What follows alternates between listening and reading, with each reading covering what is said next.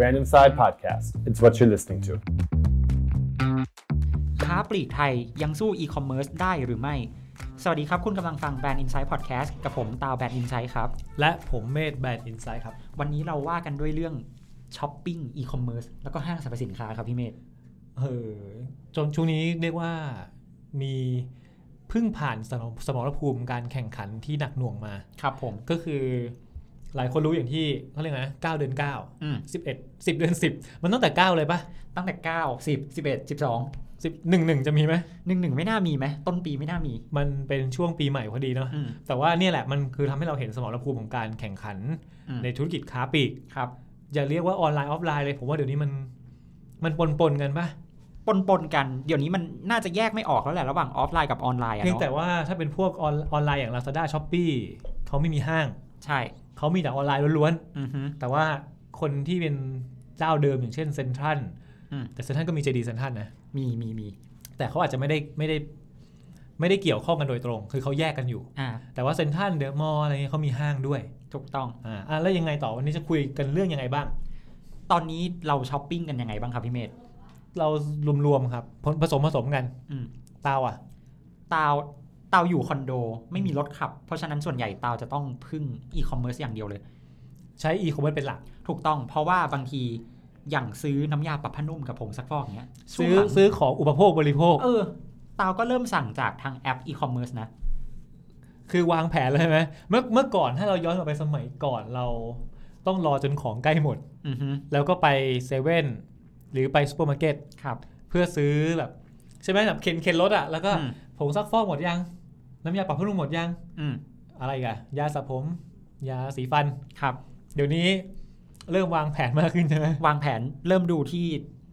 ลิ้นชักที่บ้านว่า เอ้ย ลิ้นชักเก็บของโล่งหรือยังเริ่มโล่งแล้วสั่งได้เลย หรือไปดูในห้องน้ำว่ามันเหลืออ ม เฮ้ยมันเหลือครึ่งหนึ่งแล้วอะ ใช่ สั่งสั่งดีกว่า ข้อดีคือมันไม่ต้องแบกเลยพี่เมธผมสบายผมไม่ต้องแบกขึ้นรถไฟฟ้าเพื่อเอากลับคอนโด รออย่างเดียว เออรออย่างเดียวมีหน้าที่รออยู่ที่ห้อง ไม่มีหน้าที่จ่ายตังค์ก่อน อ่าจ่ายตังค์แล้วก็รอ เออ เออแต่ทีนี้ผมมองว่าพฤติกรรมของคนในยุคนี้ครับ หันมาใช้อีคอมเมิร์ซกันเยอะขึ้นมาก ๆ นะพี่เมธในช่วง 11 11 กับ 12 12 ที่ผ่านมา อันนี้ประสบการณ์ตรงผมอยู่คอนโดใช่ไหม มันก็จะมีห้องที่นิติเอาไว้ให้รับพัสดุเนาะก็จะส่งพัสดุที่นิติ แล้วเราก็ไปเอาที่ห้อง เออคือทั้งโครงการเนี่ยอาจจะมี ใช่ เท่าไหร่400 500 ห้องก็แล้วแต่ อ่าฮะ แล้วก็มีห้องที่เอาไว้รับพัสดุ ใช่รับ เป็นยั พัสงไง ดุ เป็นยังไง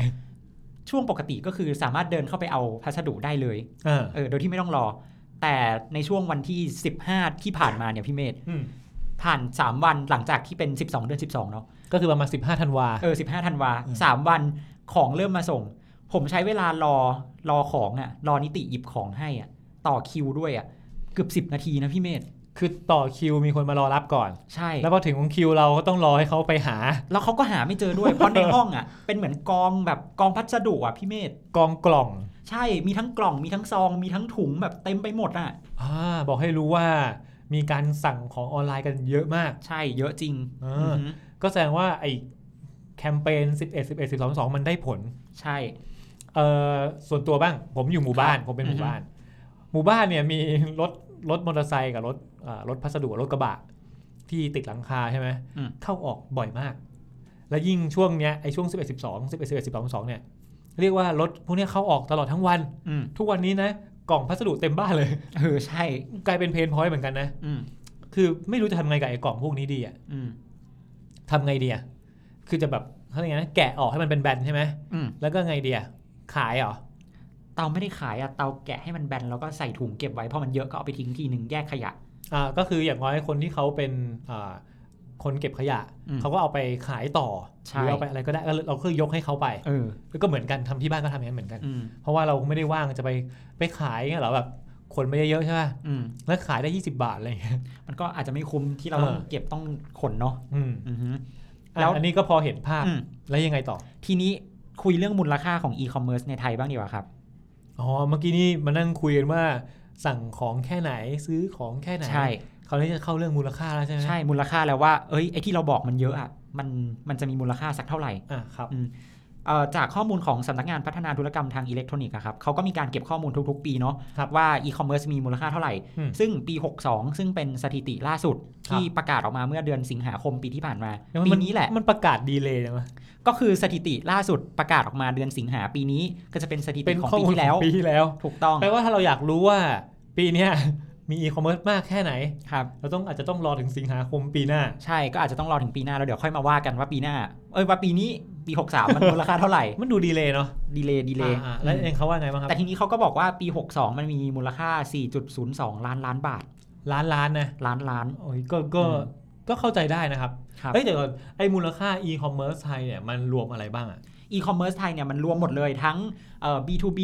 B2B คือ คือซื้อแบบระหว่างซื้อของภาคธุรกิจ อ่าภาคธุรกิจกับภาคธุรกิจด้วยกัน อาจจะเช่นเป็นการสั่งอุปกรณ์สำนักงาน อืม พวกใช้แล้วสิ้นเปลืองอะไรอย่างเงี้ย ใช่ คือเป็นการสั่งที่เป็นล็อตใหญ่ ใช่ ๆแล้วซื้อกันระหว่างระหว่างธุรกิจต่อธุรกิจ อืม อ่าฮะ ซึ่งไออันเนี้ย B2B อ่ะสัดส่วนมากที่สุด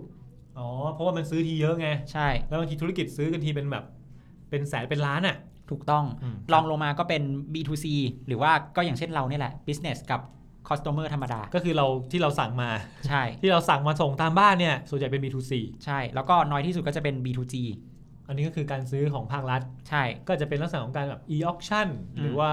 ซื้อที่เป็นโครงการอะไรของภาครัฐก็ว่าไป อืมใช่ อ๋อ แล้วทีนี้สถิติปี 62 4.02 ล้านล้านบาทเนี่ยมันโตขึ้นจากปีปี 61 เหมือนกันโตประมาณ 6.91% โอ้ถ้าเกิดพูดถึงมูลค่าระดับ 4 ล้านล้านแล้วเนี่ย อืม โต6%นี่ถือว่าโตเยอะมากนะ เยอะโตโตเยอะมาก ซึ่งปกติมูลค่าล้านล้านเนี่ยมันโตสัก1%ก็ถือว่าเยอะแล้ว อืม นี่โตตั้ง6%แปลว่า แปลว่าการใช้จ่ายออนไลน์ผมว่ามันยังมีอีกอ่ะ อืมมันก็มีมากขึ้นจริง ๆ แหละ ครับ แล้วทีนี้ถ้าเราแยกตามอุตสาหกรรมครับพี่เมธอีคอมเมิร์ซส่วนที่มากที่สุดก็จะเป็นค้าปลีกกับค้าส่ง เฉพาะส่วนนี้เนี่ยมีมูลค่าตั้ง 1.29 ล้านล้านบาท เฮ้ยเยอะ ผมเชื่อว่าดีไม่ดีปีเนี้ยปี 63เนี่ยไอตัวเลขที่เราพูดเมื่อกี้มันคือปี ถูก 62 ปี 63 ผมว่าโตขึ้นอีกเยอะ อืม เพราะอย่าลืมว่าพูดถึงออนไลน์อีคอมเมิร์ซเนี่ย ปีเนี้ยเราไปไหนไม่ได้ ครับ ทำอะไร อยู่บ้านช้อปปิ้งอย่างเดียวเล อยู่บ้านปั๊บเปิดมือถือ อืม ไถอย่างเดียวเลย อืม ไถไถไถแล้วก็อยากได้อะไรก็กด มันมันไม่บางทีมันไม่รู้สึกว่าเงินออกจากกระเป๋านะ เพราะเราไม่ได้ควักเงินออกจากกระเป๋าจริง ๆ แต่เราใช้โอนน่ะใช้จ่ายตัดผ่านบัตรน่ะ ใช่ตัดบัตรก็แล้วแต่หรือบางทีโอนจากบัญชีธนาคารน่ะเงินมันไม่มาถึงเรานะ อืม เงินมันโยนจากธนาคารเราไปไปของเลยอะ ใช่ แล้วเราก็ไม่ค่อยรู้ตัวว่าแบบว่า ใช้ไปเยอะอย่างว่าเดือนเนี้ย มันรู้อีกทีก็สิ้นเดือน หรือมารู้อีกทีตอนยังไม่ถึงสิ้นเดือนมากกว่า แต่เงินไม่พอใช่ไหม เออเออเออ ก็ลุ้นดี เออมันก็เลยรู้สึกว่า ปีเนี้ยอยู่บ้านเยอะแล้วเครียดไปเที่ยวไม่ได้ไง ใช่ ทำอะไรดี ช้อปปิ้ง shopping เอออมีมีโอกาสนะ ใช่ อืม แล้วทีนี้พอมูลค่ามันเยอะขนาดนี้ครับพี่เมธ ครับ มาในเชิงพฤติกรรมของคนบ้าง คือในช่วงที่ผ่านมาเนี่ย คนเปลี่ยนพฤติกรรมการช้อปปิ้งอย่างที่เราคุยกันนั่นแหละว่า จากการที่เลือกซื้อของในห้างสรรพสินค้า เราอาจจะมีการซื้อในห้างสรรพสินค้าที่ลดลง แต่เรามาซื้อผ่านทางอีคอมเมิร์ซมากขึ้น หนึ่งคือเราไปห้างไม่ได้ ใช่ สองคือเราไม่อยากไปห้างไม่กล้าไป อืม ข้อข้อแรกไปไม่ได้นี่คืออย่างเช่นห้างปิด ครับ สองคือไม่กล้าไปคืออย่างช่วงเนี้ยเราก็เริ่มกังวล อืม ว่าโควิด มันจะมาไหม ถูก เราก็ถ้าเราไม่จำเป็นจริงเราก็จะเลี่ยง ใช่ หรือ 3 คือไปห้างอยู่แต่ไม่ซื้อแล้ว อ่ะไปห้างเราไม่ซื้อเราเราเราไปทำอะไร ไปใช้บริการธนาคาร อ๋อ ไปกินข้าว ไปกินข้าว อ่าฮะ ธนาคารอย่างที่รู้คือห้างอะธนาคารมีครบทุกสีเลยนะ อ่าใช่ มีทุกสีเลยอ่ะ อืม ชอบมากเลย พอไปแล้วแบบเออจะได้ไม่ต้องเลือกว่าธนาคารนี้มีที่ไหนบ้าง อืม ที่เนี่ยมีแน่นอน หรือ 2 คืออย่างที่บอกไปกินข้าว ซื้ออะไรไหม ไม่ซื้อ เออ ไปกินข้าวไปไปเดินเล่นอย่างเดียวไปตากแอร์ ใช่หรือว่าบางทีแบบไปเดินเขาเรียกอะไรนะวิดีโอช้อปปิ้งนะคือไปเดินดู แล้วซื้อที่ไหน ซื้อในอีคอมเมิร์ซ เออ เออ เออก็เข้าใจได้เออ เออแล้วทีนี้พี่เมธที่ผ่านมาสมัยก่อน มันจะมีคำว่า midnight sale กับ mid year sale ไอ้จริงๆไม่ได้ยินนานแล้วนะ เออ ใช่ไหมเราเราไม่ได้ยินนานแล้วเนาะแต่จริง ๆ แล้วอ่ะห้างอ่ะเขาก็ยังจัดโปรโมชั่น midnight sale mid year sale กันอยู่นะตอนเนี้ย ด้วยความที่บอกเมื่อกี้ว่าเราเราไปห้างไม่ได้หรือไปห้างน้อยลง อืม เราก็จะไม่รู้ว่า เอาวช่วงนี้เขามิดมิดไนท์กันอยู่เหรอ เออใช่ มิดไนท์นี่คือยังไงครับ ปกติห้างมันปิดประมาณสามทุ่ม อ่าอาจจะสามทุ่ม แล้วมิดไนท์อ่ะ midnight ก็คือห้างปิดเที่ยงคืน ขยายเวลาปิด ถูกต้อง เพื่อให้คนช็อป ถูก จำเป็นไหม จำเป็นไหมก็อาจจะจำเป็นกระตุ้นการใช้จ่ายของคนไงเลิกงานมาแล้ว กว่าจะไปถึงก็ใกล้เวลาห้างปิดอาจจะไม่ได้อยากช็อปแล้ว แต่เดี๋ยวนี้ไม่ไปแล้ว อืม กดแอปเอา เออกดแอปเอา อ่า ทีนี้ไอ้มิดไนท์เซลมิดเยียเซลอะกระแสมันเบาอะเบามากกว่า 9 เดือน 9 10 เดือน 10 11 เดือน 11 อีก เอ้ยแต่จริงจำได้ไหมช่วงนั้นถ้าเราผมเชื่อว่าคุณผู้ฟังต้องต้องมีประสบการณ์เดียวกันอ่ะ อืม สิบเดือนสิบซื้อทันไหมไม่ทัน ไม่ทันใช่ ทำไงทำไง ก็รอ 11 เดือน 11 เออ ซึ่งเป็นเรื่องเสร็จซื้อทันไหมไม่ทัน ไม่ทัน ทำไง รอ 12 เดือน 12 เออเห็นป่ะ อืม แล้วเราจะรอมิดไนท์เซลมิดเดียวเซลไหม ไม่รอ เออเพราะว่าเรารู้ว่าเนี่ยเก้าสิบสิบเอ็ดสิบสองมันมี คือปกติมิดไนท์กับมิดเยียเซลอะมันจะจัดกันแค่แบบ 3 เดือน 6 เดือนครั้งเนาะ ก็มิดเยีย เออมิดอยากจัดคือช่วงพฤษภาเนาะ ครึ่ง กลา ปีครึ่งปี เออ เออ เออ แต่ว่าอันเนี้ยมันจัดทุกเดือนอะเราก็ไม่ไม่ไม่จำเป็นต้องไปรอซื้อของในห้างเรามั้งอย่างเงี้ แล้ว ย เดือนหนึ่งอ่ะ เดือนหนึ่งเอ้ยเดือนหนึ่งไม่ไม่เห็นว่าเขาทำนะ มกราแบบหนึ่งหนึ่ง หนึ่งหนึ่ง สองสองสามสามอะไรอืมยังไม่เห็นเนาะ คนอาจจะไม่ได้อยู่ในมูทที่อยากช้อปปิ้งในวันที่หนึ่งมกราไหมเดานะเดา งั้นงั้นสองสองอ่ะกุมภา สองสองอาจจะมี ยังไม่แน่ใจนะเอาเอาจริงที่ผ่านมาเรายังไม่เห็นชั ยั ด งยัง ๆเดี๋ยวรอดูปีหน้า ปี ใช่ หกสี่ดูว่ามันจะมีแบบทุกเดือนขนาดนั้นไหม อืม แต่ถ้ามีมากไปบางทีมันก็รู้สึกว่า ไม่ มัน ไม่ น ไม่ขลังอ่ะ มันหมดความพิเศษ ใช่ใช่ เออ อ่าอ่ะแล้วไงต่อครับ แล้วทีนี้ในเมื่อห้างมันเริ่มสู้กับอีคอมเมิร์ซลำบาก ห้างก็ต้องหันมาลงเล่นในตลาดอีคอมเมิร์ซเหมือนกันครับพี่เมธ ครับ อืมไปดูกันที่เซ็นทรัลก่อนไหม อ๋อ หมายถึงว่าใช้อาวุธเดียวกันกับอีคอมเมิร์ซป่ะ ใช่ อาวุธเดียวกัน หมาคามเอาเอาสิบเอ็ดสิบสองสิบเอ็ดสิบเอ็ดสิบสองสองมาใช้เหมือนกันว่า ใช่ใช่ อ๋อก็ด้วยด้วยใช่ไห ด้ ม วยด้วยมีมี อ๋อ มีมีเหมือนกัน อ่ะมาดูเซนทันก่อน เซนทรันเนี่ยเขาเขาทำแอปของตัวเอง อันนี้คือเพิ่งเปิดตัวไปเมื่อสักประมาณปลายเดือนที่แล้วมั้ง ประมาณเดือนพฤศจิกา เออเออประมาณเดือนพฤศจิกา เป็นแอปเซนทันเลยครับ เขาเคลมจุดเด่นว่ามันเป็นแอปเดียวที่รวมร้านค้าต่างๆ ในเครือของเซนทันน่ะกว่า 5,000 แบรนด์ แอปเดียวจริงนะ อืมแอปเดียว คือต้องบอกก่อนนะว่า ถ้าใครที่ติดตามเซนทันมาตลอดเนี่ย ครับ ในช่วงเวลาประมาณ 10 ปีที่ผ่านมา อืม เซนทันมีเว็บไซต์และแอป เยอะมาก โอ้โห โรบินสันก็ช็อปในในในเว็บของเขาได้ เซนทันก็ทำได้ เออ แล้วมันจะมีพวกชื่อชื่ออีคอมเมิร์ซ ม อื่นๆน่ะ อื่นๆ ที่ที่เซนทันไปไปแอคควายมาไปซื้อเข้ามา ครับ เยอะอะจน อืม ผมจำไม่ได้แล้ว แต่มีหลายช่องทางจนบางทีเราก็สับสน อืม ว่าแบบ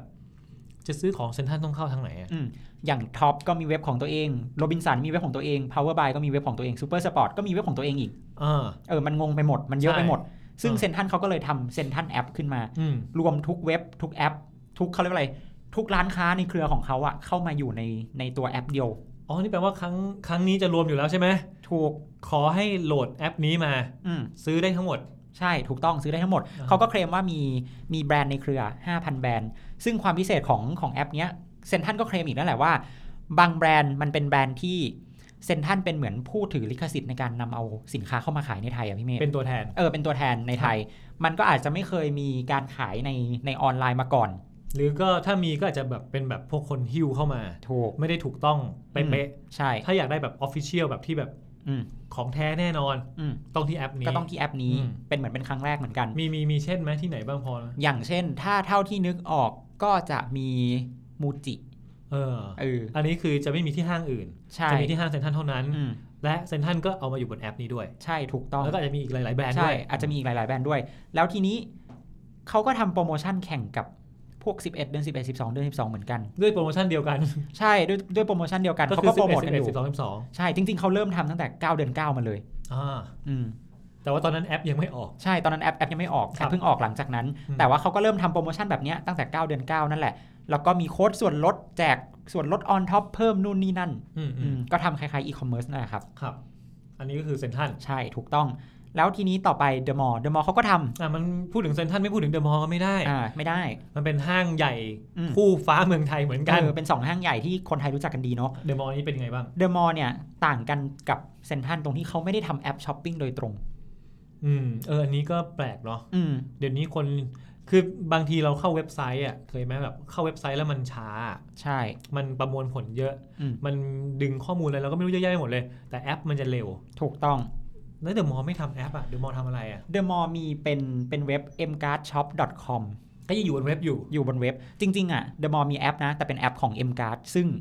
เอาไว้ใช้เฉพาะ mcard อ่ะมันไม่สามารถซื้อของได้ อ๋อ เป็นเหมือนกับเป็นเมมเบอร์ อืม ที่อาจจะต้องเป็นการรักษาของการสะสมแต้มเป็น CRM อืม ไม่ได้เป็น e-commerce จริง ใช่ถูกต้อง แล้วก็ i mcardshop.com เนี่ยมันก็สั่งซื้อเราก็สามารถสั่งซื้อสินค้าของเอ่อ The Mall ได้ที่ The Mall เอาเข้ามาขาย อืม เท่าที่ดูก็มีเสื้อผ้านาฬิการองเท้ากระเป๋าก็ตามปกติของ The Mall นั่นแหละครับ ๆ ก็เป็นคือเป็นสินค้าปกติของห้างสรรพสินค้า ถูกต้อง ซึ่งอีกอย่างหนึ่งที่ The Mall มีก็คือ M Chat and Shop ครับ ครับ อันนี้เนี่ยเขาเริ่มทำตั้งแต่สมัยโควิดเนาะ อืม อืมมันมันอารมณ์เหมือนเหมือนเป็นแบบโซเชียลคอมเมอร์สอะพี่เมธ เรียกว่าเหมือนให้เพื่อนซื้อของให้ว่า อารมณ์ประมาณนั้นเราอยากได้ของแต่ตอนนั้นห้างมันปิดไงครับ อืม เราก็แชทส่งข้อความไปหาเดอะมอลล์ว่า เอ้ยฉันอยากได้กระเป๋ารุ่นนี้ ฉันอยากได้รองเท้าแบบนี้ อยากได้เสื้อผ้าตัวนี้นะ เออเขาก็จะถ่ายรูปส่งมาให้เราดู ว่ารุ่นนี้สีนี้ใช่ไหม พนักงานของเดอะมอลล์ ถูก ก็จะถ่ายวิดีโอหรือมอถ่ายรูปหรืออะไรก็แล้วแต่ ใช่ ส่งผ่านไอการแชทนี่มา ถูกต้อง เออ ก็ก็ดูแมนนวลดี เออ ใช่ แล้วก็พอเราตกลงกันเรียบร้อยโอนเงินจ่ายเงินกัน เขาก็จะส่งของมาที่บ้านเรา คือผมเข้าใจอย่างเงี้ยว่า M Chat and Shop เนี่ยณวันนั้นน่ะ อืม บางทีมันตอบโจทย์นะ ใช่ใช่ คือหมายถึงว่าคนที่ไม่สามารถไปได้อยากซื้ออ ม เวลาเข้าแอปบางทีมันไม่มีคนคุยอ่ะ ม บางทีมันต้องกดเลยมันแบบ มันไม่คุ้นเคยอ่ะ เออใช่ แต่ว่า M Chat and Shop วันนั้นน่ะมันเหมือนกับว่าได้คุยได้มีวิดีโอคอล อืม คุยกับพนักงาน พนักงานหยิบให้ดูหมุนไปหมุนมา อืม มันมีคนมาอินเตอร์แอคกับเราอ่ะ เออ มันมีปฏิสัมพันธ์ ใช่ แล้วมัน อืม เห็นของที่เป็นวิดีโอเหมือนแบบนี่ของจริง ๆ นะ ชิ้นนี้แหละจะส่งมาให้คุณ ถูกต้อง ณวันนั้นน่ะมันใช้ได้ เออ แต่พอมันผ่านไปสักพักหนึ่งก็ไม่แน่ใจว่า ว่ามันยังเวิร์กอยู่ไหม เออ ม เพราะว่ายิ่งมันมีแอปมีอะไรอย่างเงี้ยเดี๋ยวทุกวันนี้มันก็ไปอีกระดับหนึ่งแล้วอ่ะ ใช่ ครับ อืมแล้วทีนี้เซนทันกับเดอะมอลล์ทำคำถามคือเราห้างอะ่ะ จะยังสู้กับอีคอมเมิร์ซได้ไหมในในยุคนี้ สู้ได้ไหมอ่ะ อืมสำหรับผมนะ อ่า ผมว่าสู้ไม่ได้ว่ะ เฮ้ยเราว่าต้องสู้ได้ดิ สู้ได้เหรออ่ะทำไมอะ อ่า เอาไปทีละข้อไหม อ่ะอ่ะทีละข้อทีละข้อ ห้างยังมีห้างอยู่ไหม หมายถึงห้างยังมีพื้นที่ที่เป็นของเขาอยู่ใช่ไหม คือสมมติว่าเราบอกว่าเราอยากจะไปเดินเดินลาซาด้าจังเลย เอ้ยมันเดินไม่ได้ มั ว่ะ นไม่มีไงเห็นไหม เราทำได้แค่ถ่ายโทรศัพท์ว่ะ เออเห็นไหม เออ ของเราคือบางทีแบบอยากไปช้อปปิ้งอยากไปอยากไปเดินห้างเพื่อเดินห้างอ่ะ อืมอืม คือแค่อยากไปเดิน ไปใช้บริการอื่น ๆ ที่ห้างมี เออ ก็จริง ห้างก็ยังมีความสำคัญอยู่ เออ แต่ว่าซื้อของห้างไหม ก็อีกเรื่องหนึ่ง ก็อีกเรื่อง เออ อ่ะแล้วคนยุคนี้อ่ะทำไมถ้าเกิดถ้าเกิดมองว่า อย่างตามองว่าห้างสู้อีกคนได้ยาก อืม เพราะอะไรบ้าง อันดับแรกตามรู้สึกว่ายุคเนี้ยคนมีความความ price sensitive เยอะ อ๋อ คือสนใจเรื่องราคาเยอะ คือเหมือนกับมีความอ่อนไหวต่อราคา ราคาที่เปลี่ยนไปนิดเดียวเราอาจจะเปลี่ยนใจไปซื้อเจ้าอื่น อันนี้คือมีไงมีเหตุผลมีประสบการณ์ยังไงบ้าง ก็สำหรับเตานะเตารู้สึกว่า ไม่ว่าจะช่องทางไหนถูกกว่า หลักร้อยบาทขึ้นไปอะ่ะเตาก็ยอมยอมไปไปใช้บริการส่วนที่ถูกกว่าอยู่ดีอะ่ะ อ๋อเหมือนเราในมือถือเราทุกคนจะต้องมีทั้ง Lazada แล้วก็ Shopee ใช่ แล้วก็อาจจะมี JD Central อืม แล้วก็ลองเข้ากันทุกแอปเลย เออเวลาซื้อของก็ต้องดูทุกแอปว่าเอ้ยแอปนี้ราคาเท่านี้แอปนี้ราคาเท่านี้ ไม่งั้นมันจะดูโง่นะ ขอขอโทษด้วยแบบแต่มันเป็นจริงใช่ไหมอย่างสมมติว่า เฮ้ย เราเผลอกดซื้ออันนี้ไปแล้วอ่ะ อืม แล้วไปเจออีกอีกอันหนึ่งที่มันแบบเหมือน ถูกกว่า เหมือนกันด้วยนะ เหมือนกันเลยแล้วถูกกว่าอะ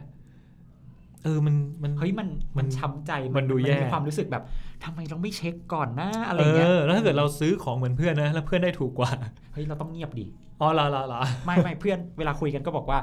เอ้ย เอ้ยเท่าเท่ากันแหละ ออ เท่า นี่ย กัน มึงประมาณเนี้ยแหละมึงจำราคาไม่ได้ประมาณเนี้ย เออ นี่คือเหตุผลที่ทำให้เรา price sensitive ถูกต้อง เอ้ยแต่เรื่องเนี้ยเอาจริงๆนะ อืม บางครั้งถ้าเทียบห้างของในแอปกับของในห้าง อืม อันไหนถูกกว่า ของในแอปดิ ส่วนใหญ่นะ ส่วนใหญ่ ใช่ไหม เออ แต่อันนี้อันนี้เห็นผลส่วนตัวเลยนะ อืม บางทีเจอของในห้างแบบมันทำโปรโมชั่นลดราคา อืม แต่เพลินของในแอปเนี่ยแพงกว่า แต่ว่านิดหน่อย เอ้ยเราเราพี่เมธเลือกอะไร ซื้อของในแอป อ้าวทำไมเลือกในแอปอ่ะ มันมีเหตุผลนอกจาก price sensitive แล้วบางทีมันก็เป็นเรื่องของความความสะดวกอะ่ะ อืม เช่น สมมติว่าวันนี้วันพุธเราอยากได้ของที่ไม่ได้รีบมาก เฮ้ย แต่มันมีขายที่ห้างเนี่ย สมมติสมมติราคา 100 บาท อืม เปิดเจอในแอปไอ้ร้อยบาทนี่คือทำโปรโมชั่นแล้วนะครับ เปิดเจอในแอปราคา 200 อืม แต่ไอห้างที่เราที่เราจะต้องเห็นเนี่ยมันไม่ได้อยู่ทางผ่านที่เราจะไป อืมฮึ ไปยากทำงานด้วยพุธศุกร์เสาร์อาที่ทำงานหมดเลยเอ้ยไม่ใช่เอ่อพุธพฤหัสศุกร์ทำงานหมดเลย ไม่สะดวกไป อืม กดเลย เออเพราะบางทีรวมค่ารถแล้วก็อาจจะพอๆกัน รวม นั่น เว แหละ ลาที่ไปรวมค่ารถ อืม แล้วไปถึงไปถึงไปทีไปถึงแล้วไม่มี เ อก็ต้องไปเสี่ยงอีกว่าสต็อกมีไหมไม่ เอ รู้ อบางทีมันเช็คไม่ได้ไม่ชัวร์ เออ หรือบางทีไปเจอแล้วแบบมันไม่ได้อะไรเท่าไหร่ไม่ อืม ไม่ได้รีบขนาดนั้นเงี้ย อืม กดสั่งเลย เออก็ แล้ว ง่ย พอก ว่าสักเดี๋ยวนี้สั่งกี่วันถึง โอ้ยบางร้านอะส่งเร็วๆอะ วันเดียว วันเดียวถึง สอง แล้ว วันอะไรเงี้ย อืม เราก็ได้แล้ว อืม เออบางทีแบบยอมเสียตังค์เพิ่มขึ้นอีกเล็กน้อย แต่ไม่ใช่ว่าห่างกันเยอะมากนะ โอ้ถ้าห่างกันเยอะมากก็ควรจะเลือกอันที่ถูกแหละ อืมแต่บางทีก็เคยคิดอยู่เหมือนกันว่า ถ้าราคาห่างแค่สองสามร้อยแต่อยู่ในห้างสมมติว่าตอนนี้เราอยู่ทองหล่อ อืม เกิดเอ้ยมีของขายที่เซ็นทรัลแจ้งวัฒนะจะไป ไหม เราไม่ไปนะ เออเห็นไหม ยอมยอม เออบางทีมันก็มีมีปัจจัยมากกว่าแค่เรื่องราคา อ่ะก็จริงใช่แหละ ครับ อืมแต่ทีนี้เหตุผลต่อไป อืม สังเกตไหมว่าในในอีคอมเมิร์ซทั้ง s h o p e e Lazada JD Central เนี่ย เขาจะมีส่วนลดส่วนลดที่เรียกว่าเป็น on top จากที่ร้านค้าเขาลดอยู่แล้ว ลดแล้วลดอีก เออ ลดแล้วลดอีก คือร้านค้าลดราคาส่วนหนึ่งนะพี่เมธ อืม แต่ถ้าคุณเก็บโค้ดทันใช้คูปองทัน ก็ลดเพิ่มอีก หรือในช่วงที่มันเป็น 11 11มันก็อาจจะแบบลดเบิ้ลเข้าไปอีก โบางคนอ่ะได้คูปอง 11 11 12 12อ่ะ2,000 บาทนะ ลดแบบ on top เพิ่มอ่ะ ล แล้ ด วบา ไป งที เลยอ่ะ ซื้อมาแล้วได้แบบเหรียญสะสมมาเอาเหรียญไปลดได้อีกอะไร ใช่ มันมีอะไรไม่รู้วนวนไปวนมาเยอะมากเลย อืมใช่ เรื่องนี้ก็จริง อืม ก็ต้องยอมรับว่าส่วนหนึ่งเป็นเพราะว่าเขาไงนะเขาเป็นสตาร์ทอัพใช่ไหม ถูก พวกพวก Lazada พวก s h o p e e พวก JD Central เนี่ยเขามีแนวคิดมาจากสตาร์ทอัพ อืม ขาดทุน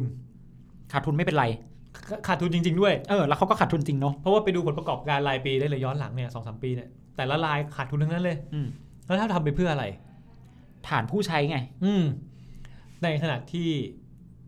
เราว่าข้อต่อไปก่อนดีกว่าอ่ะมี อ่ะ มีอะไรอีก แล้วทีนี้คำถามคือ ห้างจะยอมขาดทุนเหมือนที่ที่อีคอมเมิร์ซขาดทุนไหม ไม่ยอม เออ ดังนั้นเขาก็ไม่สามารถที่จะทุ่มโปรโมชั่นให้ส่วนลดออนท็อปเพิ่มแบบที่เว็บไซต์อีคอมเมิร์ซทำได้สิพี่เมธ อืมนั่นสิ คือต้องบอกงี้ว่าเราเราโตมากับห้างเป็นธุรกิจเดิมเนาะ อ่า เป็นธุรกิจแบบดั้งเดิมที่ของคนไทยที่เรารู้จัก ก็ต้องทำยังไงเขาก็ต้อง แล้วโมเดลธุรกิจเขาก็เป็นแบบเดิมๆด้วยไง อืม เขาก็ต้องหวังผลกำไรใช่ไหม ใช่ ทุกปีต้องมีผลกำไรไง อืม ดังนั้นเขาจะยอมขาดทุนแบบแบบพวกสตาร์ทอัพไหม โอ้ ยากไม่ ซึ่ง ไม่ ส น่ ตาร์ท มี อัพ ท ต้องบอกว่าสตาร์ทอัพยอมขาดทุนเพราะว่าเลสฟันมานะ อ่าเขามีทุนหนา ใช่ อยู่เบื้องหลัง อ่า ยังมีใครบ้าง Lazada นี่มีใคร ลาซาด้าอันนี้ของอาลีบาบา อ่าเอ่อช้อปปี้ ช้อปปีของ C Group ซึ่ง C Group เองเบื้องหลังก็มี Tencent มีอะไรก็ว่าไป โอ้ยักษ์ใหญ่จากเมืองจีน ใช่ เหมือน Alibaba เลย อืม หรืออย่าง JD Central ก็บอกว่ามี JD เออมีเจดีอยู่ที่ ก็ จีน ของ ยู่ จีน ดี อีกแล้วมีแต่จีนทั้งนั้นเลยนะ เออมีแต่แอปจีน ใช่ แล้วอย่างนี้แล้วเอาจริงๆ มันจะมันจะไหวไหมห้างจะไหวไหม ห้างไหวไหมสำหรับผมนะ ในเมื่อคนไม่ซื้อของที่ห้าง คุณก็ต้องเปลี่ยนกลยุทธ์ใหม่ เป็น อืม จับกับไลฟ์สไตล์มากขึ้น อย่างเช่น ยังไงครับยังไง คนไปเดินห้างเพื่อกินข้าว อืม คนไปเดินห้างอาจจะเพื่อดูหนังหรือทำธุรกรรมทางการเงิน อ่า คนไม่เข้าคนไม่เข้าไอ้ส่วนที่เป็น department store อะไม่เป็นไร แต่อย่างน้อยคนมากินข้าวมาใช้ชีวิตอยู่ในห้างเหมือนเดิม ก็ถือว่าโอเค หลังๆนี่ดูหนังก็ไม่ก็ดูไม่ได้ เดินห้างก็อาจจะไม่ได้อยากเดินด้วยนะช่วงเนี้ยออ่าืม แต่ว่าแต่ว่าก็ยังมองอยู่ว่าเอ่อห้างถ้าเราไปแล้วเนี่ย จะทำไงให้คนไปซื้อ อืม คำตอบมันคือ omnichannel ออมนิชแนลอะฮะ คำนี้ได้ยินมาประมาณ 10-20 ปีแล้วยังไม่เห็นห้างไทยทำได้สักที่เลย ก็คือการเชื่อมต่อเหมือนเหมือนระหว่างออฟไลน์กับออนไลน์ให้มันแบบสมบูรณ์แบบเนาะ ใช่ เดี๋ยวนี้ถ้าเกิดบางทีศัพท์ที่มันทันสมัยหน่อยอาจจะเรียก O2O ใช่ไหมครับ อืม online to offline หรือ offline to online ก็ได้ ครับ ถ้าเราถ้าเรานึกภาพอย่างเงี้ยผมอยากเห็นภาพนี้มากเลยนะว่าเอ่อเราอยากได้รองเท้าสักคู่หนึ่ง อืม แล้วจริง ๆแล้วเอ่อวัตถุประสงค์สำคัญคือ ไม่ว่าเราจะซื้อของที่ไหน เราต้องได้ของนั้น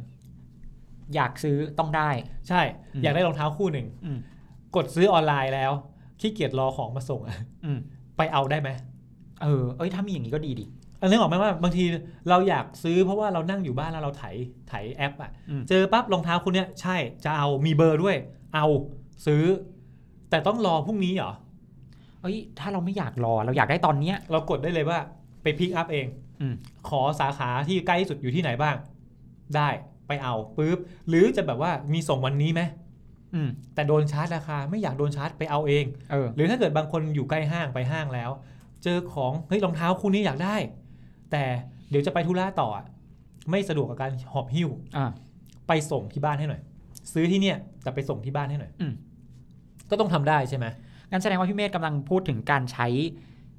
ใช้ข้อได้เปรียบของความเป็นห้างที่มีอยู่เดิมนั่นแหละ มันเรียกว่าผสมผสานไหม อืม คือคุณจะออนไลน์หรือออฟไลน์ ผมไม่แคร์ ครับ กลับไปประโยคที่ตาพูดเลย ผมอยากซื้อแล้วผมต้องได้ เออใช่ก็จริงอืม ถามว่ามีใครทำแล้วบ้าง เซนทรันก็อยากจะทำอยู่นะ เนี่ยที่คุยกันเมื่อกี้ อืมอ๋อตัวเซนทันแอป ใช่เซนทเขารัน เขา แอ ว่า ป ไงบ้างครับ เขาก็บอกว่าเนี่ยมีเหมือนกันสั่งซื้อจากในในแอปเอ่อถ้าสินค้าบางอย่างที่เขาการันตีว่าไปรับได้ที่สาขาภายในหนึ่งชั่วโมงมันก็จะมีแจ้งเหมือนกันว่า ชิ้นเนี้ย อ๋อชิ้นนี้ไปรับได้ นะไปรับได้นะในหนึ่งชั่วโมง หรือ สน จะให้มา ไม ส่งก็ได้นะอะไรอย่างงี้ ได้ ใช่ เหมือนกันเออเซนทันเขาก็ทำแบบนั้นเหมือนกัน อืมอืม อืม ก็ดูว่าเป็นก็ดูเซนทันเขาพยายามทำอยู่หลายครั้งแล้ว ใช่ ก็หวังว่ามันก็เห็นพัฒนาการว่าเขาทำขึ้นใช่ไหมครับ ใช่ แล้วก็อย่างที่ผมบอกแหละว่า บางทีเคยไหมเราไปห้างเซนทันเอ อืม จะซื้อรองเท้าคู่นี้แหละ แต่ไม่มีไซส์ เฮ้ยเคย แล้วแล้วแล้วเขาก็เช็คให้ว่าอ๋อมีที่ห้างเซนทันบีนะคะ อ่าฮะ แต่ทำไมเราต้องเดินทางไปเซนทันบีด้วย ก็ในเมื่อถ้าอย่างนั้นให้เรากลับบ้านไปรอรองเท้าที่บ้านไม่ดีกว่าเหรอ ดังนั้นผมขอซื้อที่นี่เลยได้ไหม อืม แล้วคุณไปบอกให้เขาอะไปส่งให้ผมหน่อย เออ เพราะว่าเซนทันบีอาจจะอย่างที่เราบอกเมื่อกี้ถ้าเราเกิดอยู่เซนทันบางนาแล้วเซนทันที่มีไซส์เราอะ อืม อยู่เซนทันแจ้ง คงไม่อยากขับรถไป แจ้งวัฒนะนี่มันไกลมากนะ โอ้มันคนละมุมเลยอะ แล้วถ้าไม่มีรถอะ โอ้ยเลิกคิดเลยไม่ต้องไป เห็นไหมมันผมเลยมองว่ามันจะ O2O ได้จริง ๆ มันต้องเขาเรียกว่าประสบการณ์มันต้องซีมเลสใช่ไหม ใช่ หมายถึงว่าอยากซื้อแล้วต้องได้ เอออยากซื้อต้องได้คำนี้คำเดียวจบเลย ใช่ อืม เดอะมอลมีบ้างไหม เดอะมอลไม่มีนะ เท่าที่เห็นยังไม่มี เท่าที่เห็นตอนนี้ยังไม่มี อืม อืม อ่ะที่เราเล่ามาทั้งหมดก็พอจะเห็นแล้วว่า ห้างจะสู้อีคอมเมิร์ซได้ไหม สู้ได้บางส่วนถ้าอย่างเงี้ยนะ อย่างที่ไลฟ์สไตล์อย่างที่ตาวเล่า ใช่ หรือถ้าเกิดทำพวกที่เป็น O2O หรือ Omnichannel อย่างที่เราเล่ากันเนี่ย อืม ถ้าทำได้สมบูรณ์เมื่อไหร่ ก็มีข้อได้เปรียบนะ ถูกต้องก็อาจจะชนะอีคอมเมิร์ซง่าย ครับ ๆอืมสำหรับวันนี้ก็ประมาณนี้แหละครับพี่เมธ ครับ แล้วเดี๋ยวครั้งหน้าตามมีอะไรจะมาเล่าก็เดี๋ยวจะฝากติดตามกันด้วยนะครับ ครับผมสำหรับวันนี้เราสองคนก็ต้องลาไปก่อนครับ ครับ สวัสดีครับ สวัสดีครับ